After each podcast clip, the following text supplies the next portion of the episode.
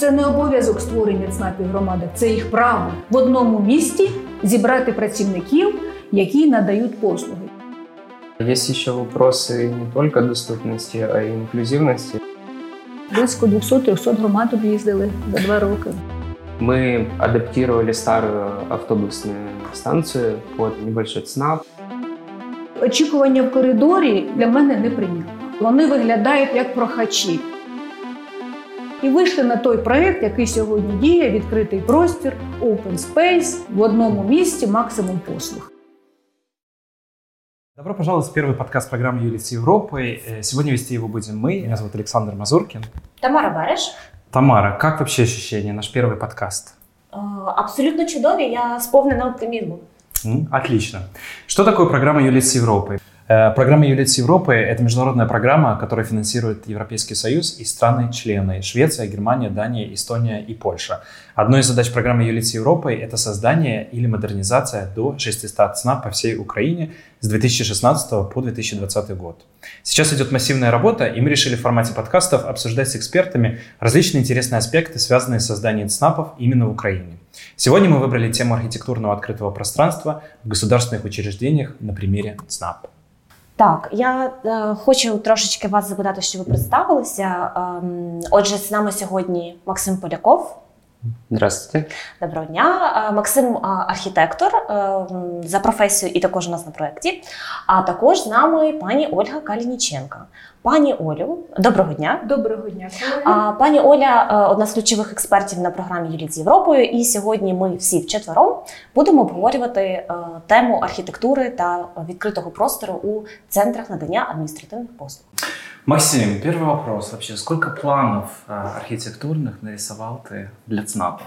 Я подключился к проекту в самый его разгар, и а, уже практически половина работы была сделана.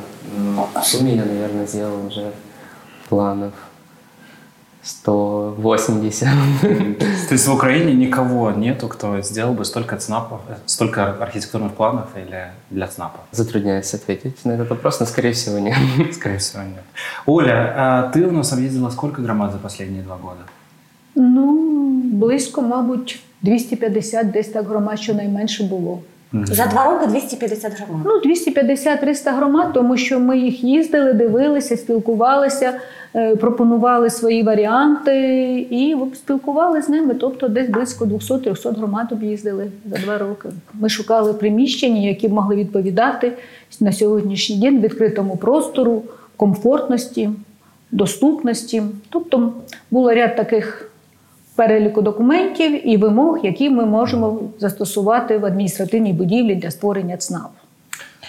Друзі, ну дивіться, ми такі цифри зараз чуємо: близько 200 дизайн-проєктів для ЦНАПу, унікальних в Україні, близько 300 громад за останні два роки. Це все натякає на те, що масштаб е, роботи, яка ведеться і програмою, і загалом в, в Україні зараз на даному етапі, в цей масштаб величезний. Так і зміни, які відбуваються в державі, вони також без перебільшення дуже великі. Вони відбуваються на всіх рівнях. Змінюються державні органи і інституції з точки зору а, не тільки свого інституційного наповнення, але й зовнішнього. Тобто змінюється архітектура, змінюється дизайн, змінюються підходи до їхнього проєктування, планування зовнішнього вигляду.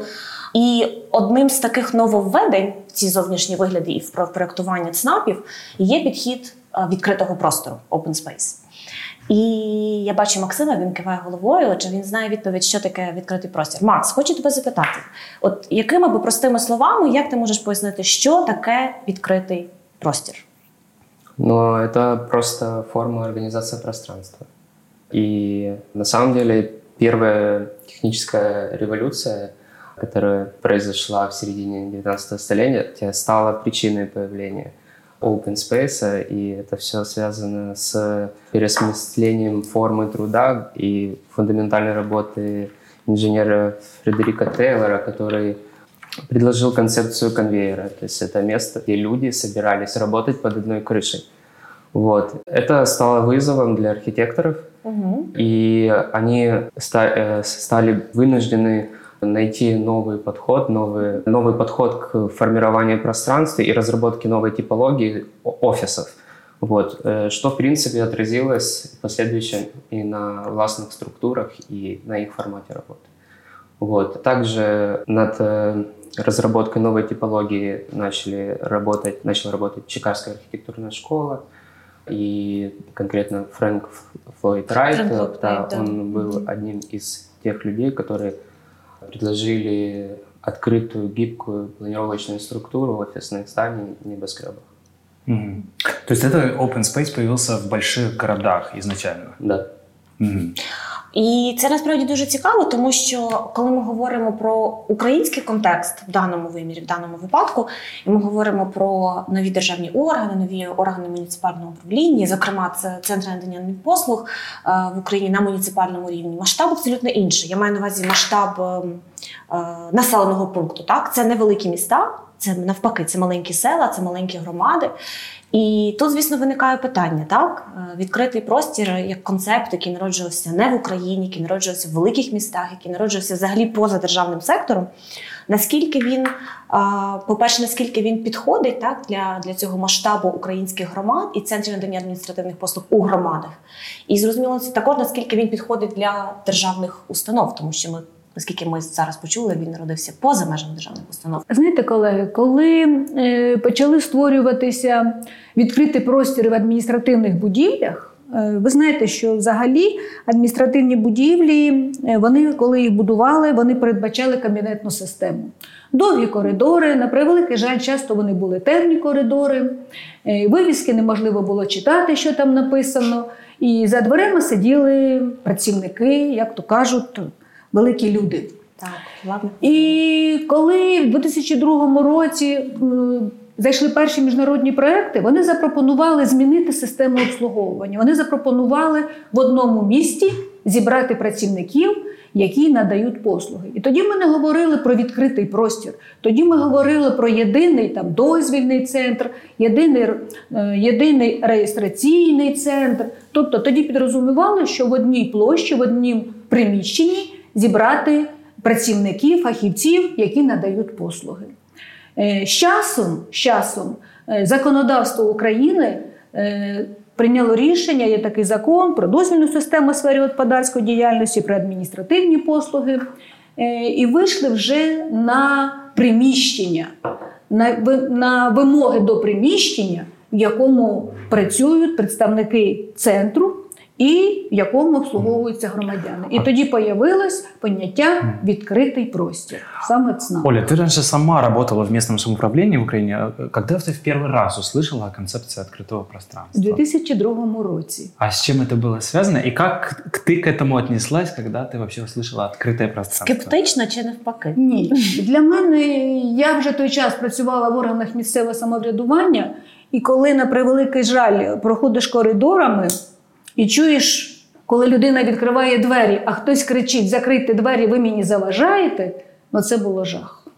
І коли в 2000 році в Миколаївській і Херсонській областях зайшов міжнародний проєкт, і вони створили такі єдиний реєстраційний і дозвільний офіси, я запропонувала меру подивитися і провадити в нас. И что тебе сказал на это мэр? Мер погодився. Мер погодився, але це було невелике приміщення, і його можна було назвати напіввідкритим простором, тому що якщо сиділи в одному офісі представники податкової, санітарно-епідемічної станції, е, інші працівники, пожежники сиділи, то люди чекали в коридорі. Не було достатньо цього приміщення, люди чекали в коридорі. І це некомфортні умови. Якщо людина стоїть, ніде їй присісти, і вона нагинається, тобто вони виглядають як прохачі.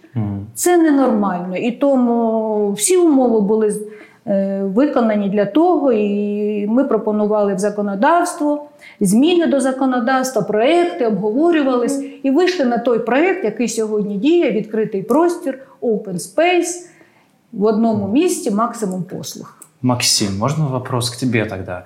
Если так все хорошо с open space, почему так мало открытых пространств в украинских государственных учреждениях до сих пор?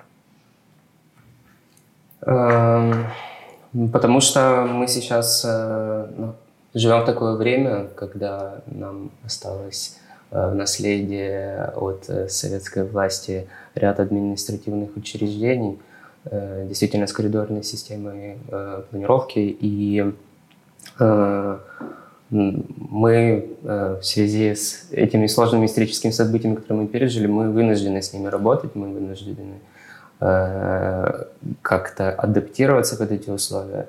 Это все время, это мы начинаем делать первые шаги к открытым пространствам. Вот я не считаю, что коридоры это плохо. Мгм. Э, Они иногда Макс могут упереджує мої думки. Це було насправді моє запитання. да. Э, Да, коридорная система э, работает так же, как и работает э, открытое пространство. Э, Просто сейчас такое время, что э, люди хотят экспериментировать, и экспериментировать э, в области формата труда. Э, И это один из этапов, который мы должны вместе пройти, опробовать на себе. Э, У этого есть э, как и свои плюсы, так и минусы. Тобто сказати однозначно, що віддається перевага або кабінетній системі, або відкритому простору, чи сказати, що необхідно віддавати перевагу тому чи іншому підходу, на твою думку, не можна? Чи як ти Да, вважаєш? я считаю, что это очень сугубо индивидуальный э, такой вопрос, э, который- на который Должен отвечать каждый сам себе. Вот. Или э, человек, э, менеджер, организатор э, трудовых процессов в коллективе, должен чувствовать, понимать, э, что необходимо его сотрудникам. Максим, ты сказал про то, что открытое пространство появилось в, в, в больших городах. Мы работаем в основном, или программа Юлиц Европы работает, и Оля, ты работала в основном с малыми громадами. А как вообще громады вот реагируют на то, что был- было введение открытого пространства? Хотят ли они до сих пор, чтобы были коридоры? Ну, ви знаєте, я б тут не зовсім погодилась з Максимом, що таке коридор. Для мене коридор це тимчасове перебування в певному приміщенні. І очікування в коридорі і, ну, для мене неприйнятно. Е, якщо для іншої організації, можливо, інших організацій там праці це і прийнятно, але саме для обслуговування громадян, для обслуговування певного е, групи населення для надання адміністративних послуг за звичаєм і вже за практикою, і однозначно це той варіант, який треба приміняти, то це відкритий простір. Для мене немає іншого. Коли ми приїжджаємо в громади і говоримо, все ламаємо і робимо відкритий простір, у більшості голів очі збільшуються. Вони зразу не можуть це сприйняти. Особливо на превеликий жаль, коли зараз роблять ремонти, витрачають кошти, і тоді виходить, приїжджає наша програма, представники програми приїжджають і кажуть: на жаль, ці кабінети треба прибирати. Вони не погоджуються. І для того, щоб вони погодились, треба зусилля їх переконувати, надавати їм е, свої пояснення, е, навіть пропонувати поїхати в сусідні ЦНАПи, якщо є, і подивіться, як це повинно бути. Багато голів, їхня команда і місцеві жителі ну, взагалі не розуміють, що таке ЦНАП. Просто не розуміють. І приходиться їм це пояснювати. Максим, извини, пожалуйста, а если с архитектурной точки зрения, экономической, это вообще экономически целесообразно делать open space в старых э, зданиях? Ты как архитектор? Всегда ли это так? Э, ну, э, судя из моего опыта э, и тех ряда проектов, которые я делал, э, самые сложные проекты — это проекты, э, в которых здания, в которых целевое назначение э, изменилось э, без э, предварительного осмысления. Э, Это обычно э, старые дореволюционные здания еще до советской власти, которые при советской власти получили свое как бы нецелевое назначение, там разместились какие-то административные учреждения, и как э, э, традиция уже э, с э, преем- преемничеством ошибки советской власти, да, э, там продолжили размещаться административные учреждения. Вот. Эти здания э, сложны в адаптации, как Оля сказала. Это все действительно э, требует какой-то индивидуальной оценки помещения. И э, только после этого мы можем получить э, ответ на вопрос. А здания советской эпохи, а, легко ли их трансформировать в открытое Э, пространство? Это, опять же, все зависит э, от целевого назначения здания. Часто э, для административных учреждений строили админ, админ здания, которые э, по своей планировочной структуре должны были обслуживать людей, ну, обеспечивать конкретные функции в здании. И иногда бывает такое, что их конструктивная система позволяет, она более гибкая к адаптации и предполагает какие-то планировочные изменения, которые могут подходить э, под нужды ЦНАПа. М. Ну, если вот из твоего опыта в процентном соотношении ты сколько сделал уже больше 100 проектов, э, легко ли их было себе а- а- адаптировать? Э, Или были те, которые... 50 на 50. наверное. 50 на 50. Да. Вот с точки зрения посетителей, открытое пространство, какие, какие несет плюсы? Знаєте, зараз Максим багато робить проєктів, і ми з ним спілкуємося з цього приводу. То якраз я йому пояснюю. Коли людина приходить, то не можна розміщувати посадкові місця, зони очікування, робити безпосередньо в зоні обслуговування. Я завжди Максиму рекомендую, прошу підказуємо один одним, спілкуємось, що треба робити зонування. Тобто зонування зони очікувань, не даремно так і є. Зона очікувань, зона інформування і зона обслуговування, яку називають фронт-офісом. Так ефективно і гарно працювати як безпосередньо тим людям, що цілий день працюють з людьми. Адміністраторам дуже важко цілий день 8 годин відпрацювати в відкритому просторі, коли на тебе всі дивляться, чекають, коли ти звільнишся, і зайде, і він займе місце відвідувача. В свою чергу, відвідувачам цікаво дивитись на весь процес. Вони хочуть бути учасниками всього процесу, але забувають, що поруч працюють люди. І коли ми беремо сільську місцевість, люди не одного знають, і вони приходять в СНАП і ще й хочуть поспілкуватися. Так. І тому виходить вже не зовсім тут, вже як то кажуть, на ваги треба е, вимірювати, кому щоб було комфортно. А головне от для нас, головне, щоб було комфортно і одним, і другим. І тому тут треба е, зону, зону очікування все ж таки відділяти від зони обслуговування. Тобто, ми все ж таки бачимо, що відкритий простір е, також має своє структурування, і те, що він відкритий, не означає, що він хаотичний. Так, тобто в ньому все одно є внутрішня логіка. А якщо ми поставимо, е, ти вже трошки про це розказала. Якщо ми все одно уявимо себе на місці, ем, на місці. Ем, Відчуття в просторі будівлі, так в його фізичному просторі, то Макс вже трошки нам казав, що це не настільки однозначно, чи це кабінетна система, чи відкритий простір, але все одно, на твою точку зору, що ефективніше працює для а, всього простору ЦНАП? Відкрита система чи кабінетна? І чи, чи, чи, Для чи є- для легкости ориентации в пространстве, так, так. Особливо, якщо ми говоримо про невелике приміщення, які є Е, ЦНАП. Да, да, для легкости ориентации в пространстве и понимания процессов, которые там происходят, и то действительно Open Space помогает посетителям быстро найти э, человека, к которому он пришел за какой-то услугой. Вот, э, это непосредственно, да, действительно большой плюс э, Open Space. Также это физические, физическая доступность для людей с какими-то ограниченными физическими возможностями. Это тоже очень важно. Э, э, Вообще э, открытое пространство э, это такой э, демократичный принцип, да, то есть это, это идея, которую он себе несет, э, э, и потому что, ну, как пример мы можем привести это э, там, автомобили без тонированного стекла, либо э, окна без штор, они не скрывают за собой секретов и создают более дружественное и приветливое пространство для людей. Это все очень сильно влияет на э, восприятие конечного пользователя местом, он пришел. То есть можно ли утверждать, что если человек приходит, например, в ЦНАП, то если там открытое пространство, они могут воспринимать власть как более открытую? Возможно, да. Так, думаю, так, так. М.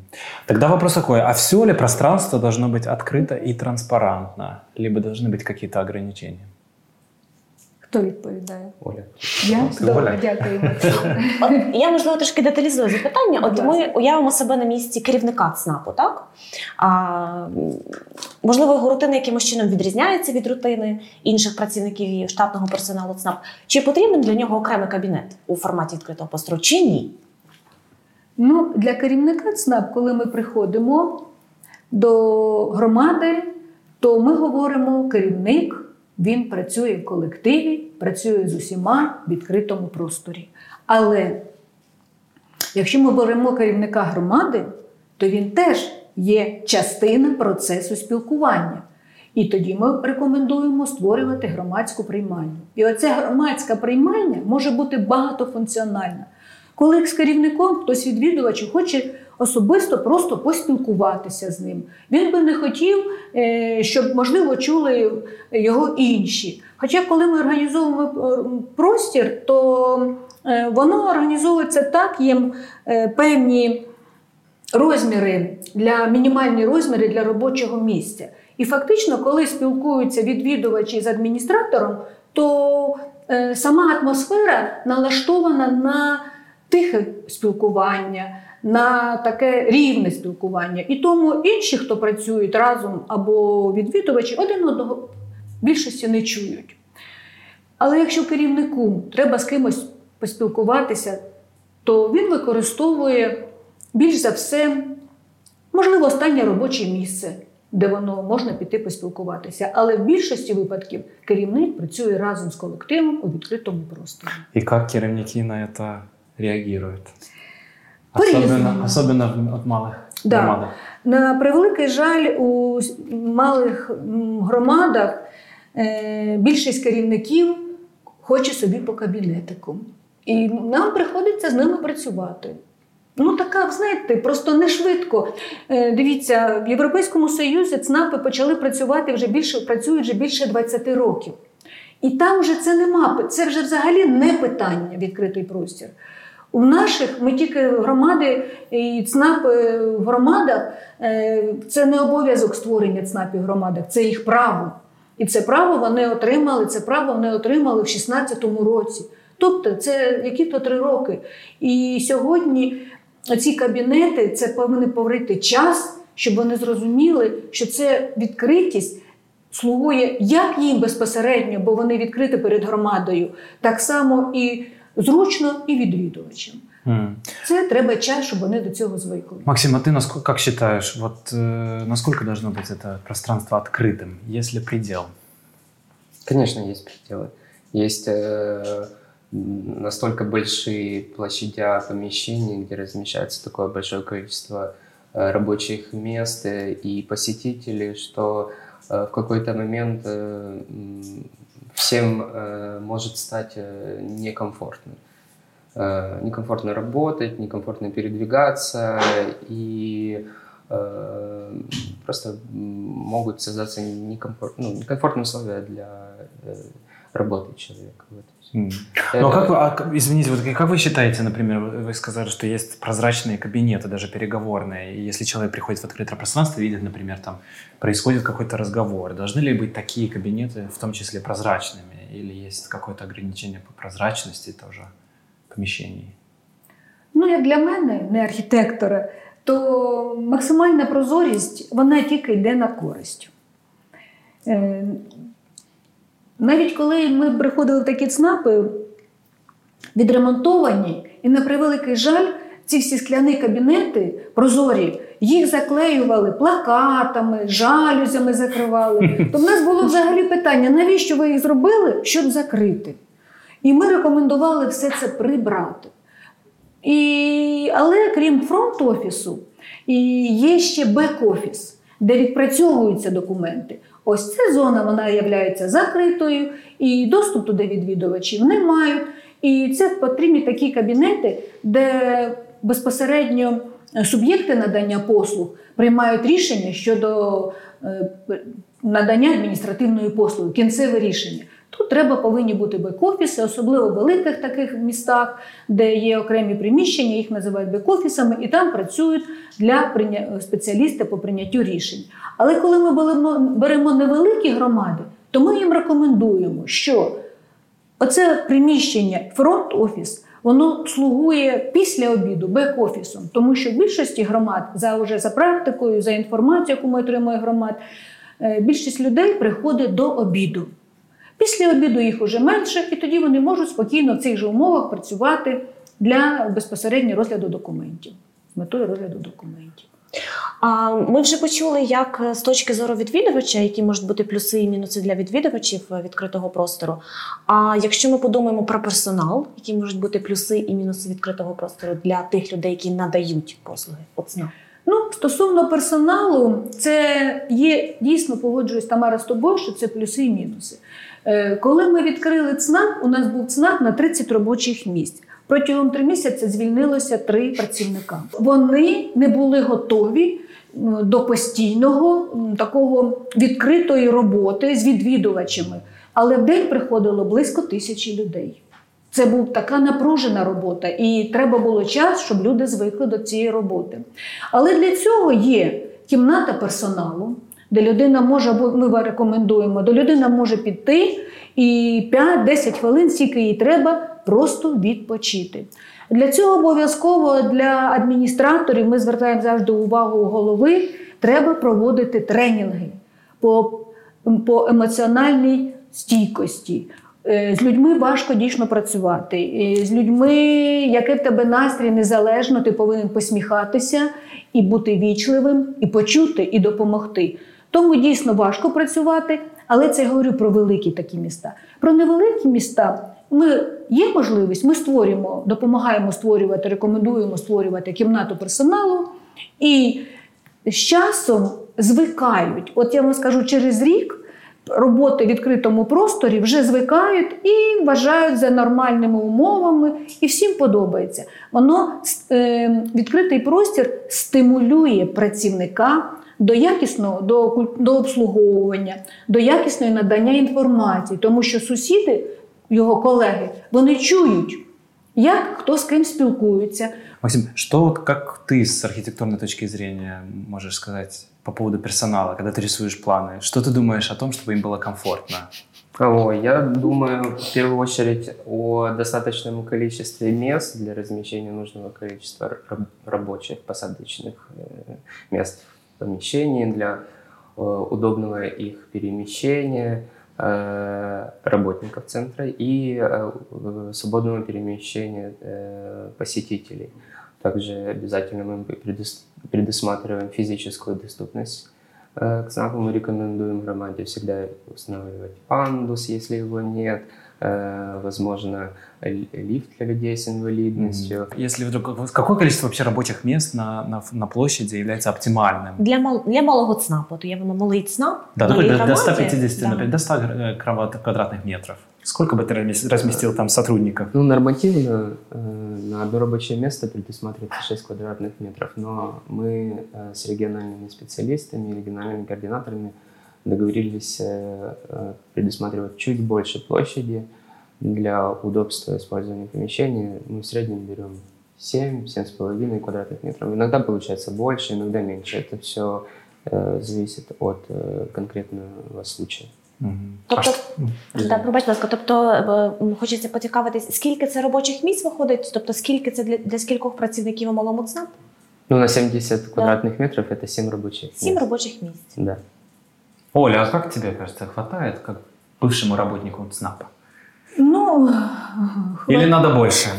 Ну, для мене чим більша площа, е, в розмірах яких більше, так, е, там 100 квадратних, 150 квадратних метрів, щоб там було встановити е, знову ж зону очікування. Вона була комфортна, щоб там можна було розмістити дивани, стільці, дитячий куточок по нашій програмі обов'язково повинен бути. Е, Щоб людина могла комфортно е, пройтись, почитати, підійти до стендів, почитати. Тобто ця площа теж треба враховувати. Дійсно, Максим гарно дав пропозицію, що десь близько 7 квадратних метрів на одне робоче місце, і воно це вже якось не, не є таким, знаєте, ем, як то кажуть, напруженим, і як то бочка, як боці помідори. Люди чувствують себе більш комфортно, як адміністратори, працівники ЦНАП, так і самі відвідувачі, коли площа трохи така бі- забільше. Если вы из своего опыта вспомните какой-то один пример наиболее эффективного использования открытого пространства, а что к вам приходит в первый раз, в первую очередь на ум? Ну а для мене дуже мені подобалось, як ми створили відкритий простір е, в Стара Синява. А почему именно он был? э, наиболее эффективный? Ну, в старій синяві там було, як то кажуть, місце, де можна було розгулятися. Це будинок культури, і вони виділили площу. Там було е, снаряди стояли, вони їх перенесли в інше приміщення. Якраз цьому випадку громада передбачила, не погіршились умови інфра... соціальної інфраструктури, і вони звільнили приміщення, і в ньому можна було організувати 18 робочих місць. В ньому було організувати кабінети, повністю прозорі кабінети, які потрібні були, були для надання послуг е, там id карток, паспортних послуг, державні реєстратори там могли працювати, соціальні працівники. Тобто, це було відкритий простір, прекрасне було зонування і достатньо площі. А якщо ми подивимося, от, Максима, можливо, ти своєї практики зможеш навести приклад на практики, які повторювати не варто, але на такому на концептуальному рівні, умовно кажучи. Ну, Мы уже говорили, в каких Что? случаях обычно э, получаются не самые лучшие решения проектные. Это в зданиях, которые было неправильно изменено целевое назначение. Э, И таких примеров достаточно много, они всегда индивидуальны. и, э, Какой-то стандарт вывести очень сложно. Э, Поэтому в этом случае, мне кажется, нужно такая кропотливая, серьезная работа, анализ, исследование, потому что часто это старые здания, которые, может, даже могут претендовать на исторические памятники там, дореволюционные, это могут быть какие-то старые особняки еще девя- конца 19 столетия. Вот в таких случаях э, административные центры сложно реализуемы. Есть хорошие примеры, могу о них сказать. Давай. Давай, звісно. Э, Один из хороших примеров, э, который, как на мой взгляд, у нас э, неплохо получился, это был ЦНАП в Батурине. Э, Это мы адаптировали старую автобусную станцию э, небольшую под э, небольшой ЦНАП. Э, Там было, по-моему, 6 рабочих мест. Э, Общая площадь ЦНАПа была где-то около э, до 300 квадратных метров. Э, Это, э, мы также там э, по- поэкспериментировали и э, создали э, рабочее пространство э, формата коворкинг. Э, И, э, как э, мне кажется, у нас э, это получилось сделать благодаря тому, что э, изначально здание э, имело схожую функцию. Э, Это место, куда люди приходили э, получить какую-то быструю услугу. Це на- автобусна станція. да, да, да, Так. получить э, быструю услугу на э, небольшой, за небольшой промежуток времени э, и э, быстро ее покинуть, уйти домой или уехать на автобусе. Ты упомянул коворкинг. Может быть, многие не знают, что это такое. Буквально в одном предложении можешь пояснить? Коворкинг? Да. Ну, это рабочие клубы. Это люди, место, где люди собираются работать вместе. Э, э, Иногда в индивидуальном порядке, иногда небольшим коллективом, иногда это могут быть несколько команд, которые работают совместно над одним проектом. Без определенной принципе. привязки к какому-то рабочему. Да, это процессу. вообще это мультифункциональное пространство. Оно может использоваться Мгм. как э, место для конференций, для каких-то совещаний, встреч с представителями власти и работать автономно от центра надания административных послуг. Ага, спасибо. Хорошо. Э, Следующий вопрос, который мы хотели вам задать. Вот сейчас, возможно, нас слушают э, главы ОТГ, либо главы Центров надания административных послуг, и они думают, вот я хочу тоже э, создать хороший ЦНАП с открытым пространством. Что мне для этого нужно? На звертати? И с чего мы начинаем? Оля, может быть, с чего нужно начать? Ну, перш за все, політична воля, як ми говоримо. То, що ви сказали, що голова слухає і він хоче, то це вже дуже добре.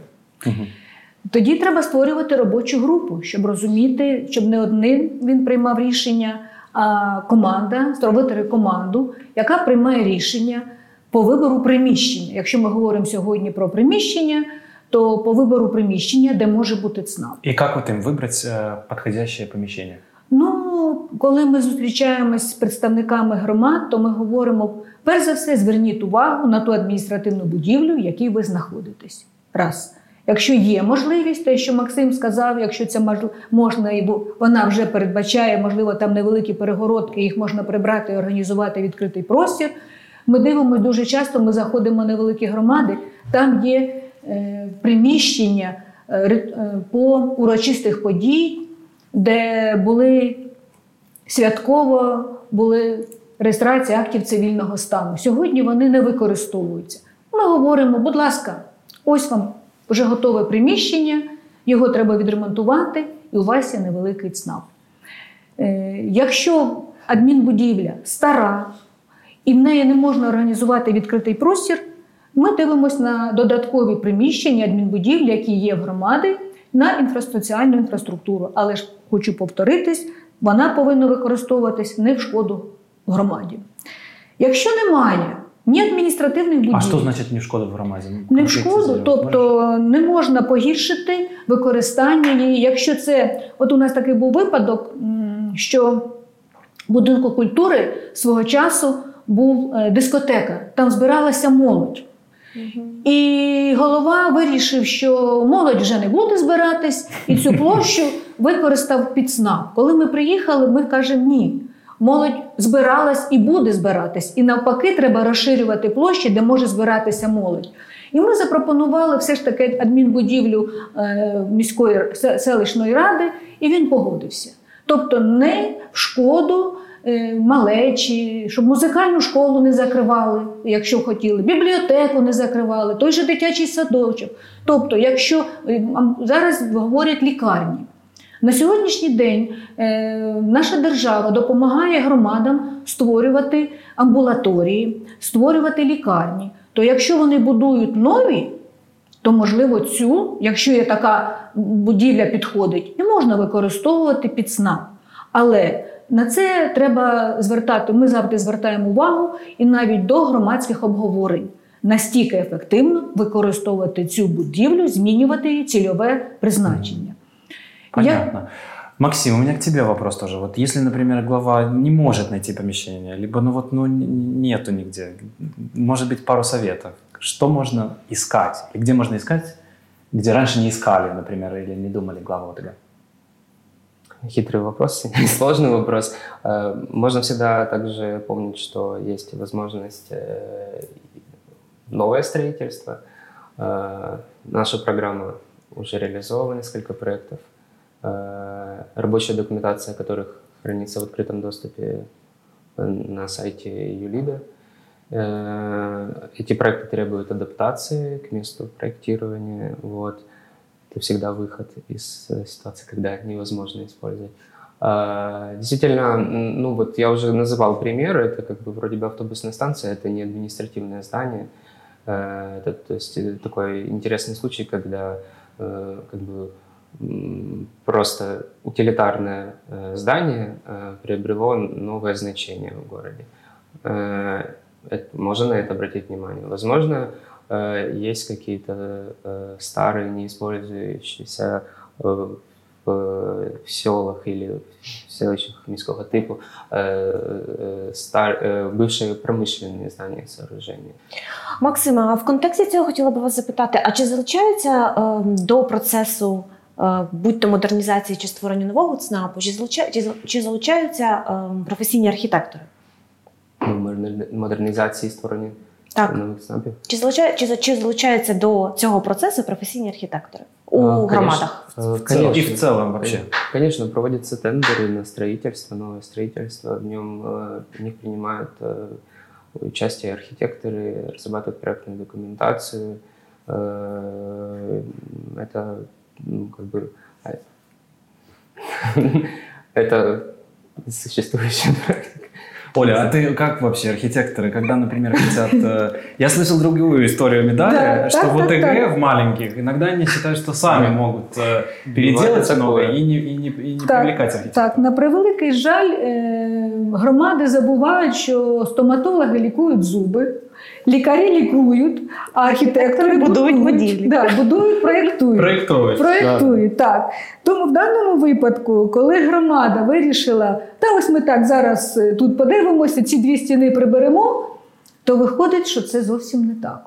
Тому ми рекомендуємо обов'язково залучати фахівців до вибору приміщення, до аналізу цього приміщення, яке воно буде, яке воно стан, який він має стан, це приміщення. Але треба бути впевненими, що ці архітектори розуміють, що таке ЦНАП. А понимают ли они в малых ОТГ? Ну, ось це тоді ж треба вибирати. Перш за все, запитати, що вони вже відбуду... що вони вже проєктували, що вони бачили. І на сьогоднішній день на нашому сайті ми вже наша програма працює третій рік, і на нашому сайті є багато інформації. І, як то кажуть, тільки лінивий, який хоче зробити ЦНАП, не звертався до нашого сайту і не цікавився інформацією і тими підручниками, які розказують і допомагають, як створити як фізичну ЦНАП, так і інституційну. А, говорять, е, Максима, в Максима є доповнення, Э, так, Да, у Максиме? меня также есть доповнення. Э, Для створення нового ЦНАПу, звісно, треба залучати архітекторів.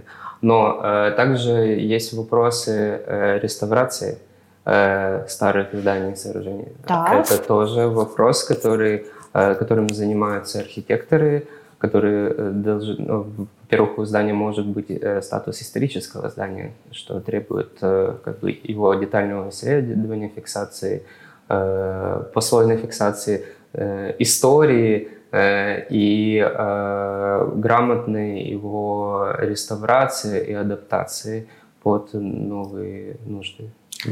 Так, ну Тому, зрозуміло. да, Тобто, будь-то чи да. це ремонтні роботи, чи це будівництво Да, да, да. нового, а, рука професійного архітектора, його експерт, його експертиза повинна бути присутня. Можна я зараз доповню Максима тепер? Але якщо ця будівля має історичну цінність, То, то ми рекомендуємо краще її не чіпати. От. Тому що вона займає набагато більше часу угу. дозволу, отримання дозволу на її ремонтні роботи. Це тільки в Києві, в Україні, ну, в Києві, це в столиці в Києві дають такі дозволи. Це багато треба пройти е, кабінетів на превеликий жаль, щоб отримати дозвіл. Тому ми рекомендуємо громадам при- Обходить сторону. вибирати інші будівлі. Хорошо, мы поняли, что э, для того, чтобы сделать СНАП, нужно э, найти помещение и нужен, наверное, архитектор. А еще вопрос, где должно быть это помещение? Ну, дане приміщення повинно бути перш за все на першому поверсі. Мгм, на першому поверсі. Тобто ми виходимо на питання доступності цього приміщення для громади. Так, так. Ми взагалі наша програма, конкурсна комісія не розглядає заявки, якщо пропонують приміщення, будівлі або приміщення, яке може розміщуватись на другому поверху. А почему так? Ну, перш за все, це доступність. Е, За практикою, для кого? за практикою, дивіться, за практикою будівництва будів, адмінбудівель в Україні, будівлі до третього поверху, першого, другого, третього поверху, там не передбачалися ліфти. І тільки п'ятий і вищі поверхи передбачались ліфти. А для нас, коли ми приїжджаємо в громаду, то доступність, перш за все, це на превеликий жаль, сьогодні багато в громадах пандуси, які не відповідають нормам ДБН. Тобто він формально зроблений. А є вимоги державних будівельних норм уклін пандусу, який повинен бути. Далі ми дивимося ці всі пороги, які супутствують, можна сказати, до переходу в ЦНАП. Все це є доступність і безбар'єрний доступ, і це є однією з обов'язкових умов належного ЦНАПу. А от Олю, Максима, а які ще елементи доступності будівлі ви можете назвати, окрім першого поверху, окрім пандусу? Якими ще це можуть бути елементами? Э, Есть еще вопросы не только доступности, а и инклюзивности. Это вопросы, которые Так. поднимает э, новый ДБН, который вступил вот буквально в силу месяц назад, э, который подразумевает э, не только возможности людей с ограниченными физическими э, способностями попасть в здание, а также э, и рекомендации по организации пространства и помощи ориентации в нем э, людей плоховидящих, плохослышащих. Это Мгм. тоже очень важно. И какой, Можно- что, что, например, для этого нужно делать Э, по новому ДБН? Э, Это контрастная идентика, которая помогает э, ориентироваться в Просторе. пространстве. Да, это какие-то визуальные яркие знаки на стеклянных э, перегородках. Это соблюдение там, ряда правил пожарной безопасности на пути эвакуации. Также это э, тактильные плитки на полу, которые помогают плоховидящим распознавать э, рельеф э, перед каким-то барьером. Э, Можно и задать также- сразу провокационный вопрос? Є таке просте, є таке просте, ширина полотна дверей повинна бути не менше 90 сантиметрів. Да, это правда. Ось Для це- того, щоб людина на Да, візку да, також людина на могла- візочку могла змогла проїхати проїхати. у Це твердому. дуже такий серйозний елемент, на який ми звертаємо увагу. Многие спрашивают, э, и посещая многие ЦНАПы, с которыми мы в том числе работали, программы ЮЛИТ, они говорят, хорошо, вы сделали ин- инклюзивный ЦНАП и с пандусами, и внутри легко перемещаться, но для того, чтобы к ним прийти, э, это фактически невозможно в малых громадах. Э, Нету достаточно хороших дорог, нету Инфраструктурное инфраструктурного питание. пандуса. То есть вот если человек-колясочник, например, живет э, в малой громаде, то ему или ей будет очень сложно до самого ЦНАПа добраться. Что вы думаете по этому поводу? Ну, на превеликий жаль, це дійсно так. Е, Дороги сьогодні погані не тільки в селищах, але і між селами теж. І в такому випадку, коли ми питаємо доступні, коли ми говоримо доступність е, адміністративних послуг і наближення послуг до людей, тоді ми рекомендуємо, дивимося взагалі, складається, що громада, і ми дивимося будівлі старостатів, де сьогодні, де коли сільські ради працювали, які об'єдналися, то використовувати також ці будівлі як віддалені робочі місця, наближати послуги безпередньо до мешканців, де вони там проживають. І ще сьогодні програма рекомендує е, виїзного адміністратора, який може доїхати безпосередньо до людини і надати послуги за місцем його проживання. Тобто, все ж таки є варіанти, як підвищити, е, вирішити питання мобільності в громаді Так. доступу до адмінпослуг. Так. Ем, друзі, ще на підкінець нашої розмови хотілося б трішки, е, наскільки це можливо, заглянути в майбутнє. І запитати вас, і запитати вас, як на вашу думку можуть виглядати центри надання послуг в майбутньому, скажімо, у 2040 році. Э, я Макс. отвечу. Ти як архітектор, Так, спочатку- спочатку погляд архітектора. так, ти як Я- архітектор. Вы несете ответственность за что вы сказали в 2040 Хорошо. году? Ми Хорошо. записуємо. 40 это можно, я думаю, уже предполагать на ну, там, 25-й год такое, такие изменения. Э, Я думаю, что формат э, предоставления э, административных услуг э, очень сильно изменится в ближайшее время. Э, И наличие э, как физических э, э, центров э, будет иметь сугубо формальный характер. То есть ты думаешь, что будет много виртуализировано, дигитализировано? Надание услуг, да. Мгм. А сам центр, физический объект в городе питает в себя новые функции. Это может быть что угодно. Это могут быть библиотеки, это могут быть места встреч, коворкинги. Оля, Э, а что ты думаешь по этому поводу? Я бачу, що Оля не погоджується. Так, не зовсім. Знаєте, коли, коли і експерти, особливо з електронних послуг, кажуть, що фізично СНАПи не потрібні, бо все буде надаватись в електронній формі, м, я особисто з ними не погоджуюсь. Чому я не погоджуюсь? Е, людина завжди хотіла живого спілкування. І все одно залишаться люди, які фізично будуть приходити в ЦНАП. Які за формою будуть ЦНАП? І на сьогоднішній день є фізичне звернення до ЦНАПів, за допомогою телефону надають адміністративні послуги і електронні послуги. Так от, е, з часом, в 40-му році, їх зміниться відношенні, процентному відношенні, це відсотковому відношенні це зміниться. Скоріше за все, хай залишиться 15%, але будуть люди, які будуть приходити в адміністративні будівлі для спілкування, для живого спілкування і отримати певні адміністративні послуги. І тому, якою буде будівля? Пройшло, якою буде будівля? Однозначно, це буде прозора будівля. Вона буде Однозначно. Однозначно. Ще- ще більш Ще прозора. більш прозора Мгм. буде. Вона буде безбар'єрна. І для мене це будуть комфортні, комфортні стільці, комфортні дивани. І не одне, не одне маленьке дитяче місце для дитини, А цілий дитсадок. а цілий дитсадок, але вони будуть змінюватися. Ви знаєте, тобто людина може почекати і буде грати. От у нас є в одному ЦНАПі, там буде стояти тенісний стіл.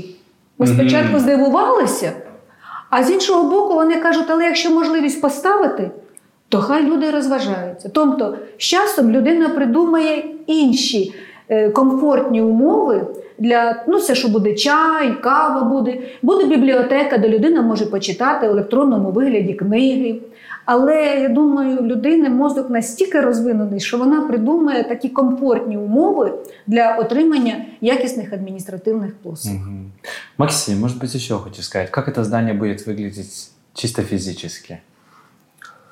Ой, физически это будет здание такое, как мы привыкли видеть, э, или такое, каким мы его захотим видеть. Это все зависит, в принципе, от, э, наверное, каких-то локальных культурных особенностей. Я хотел бы, чтобы здания начинали приобретать, э, приобретать локальный какой-то характер, вот, впитывать в себя архитектурные традиции местности и так далее. Но это мой взгляд. Но хотя, с другой стороны, мы живем в мире э, глобализации, урбанизации и обмена культур, э, и, возможно, это э, культурная идентификация зданий сотрется.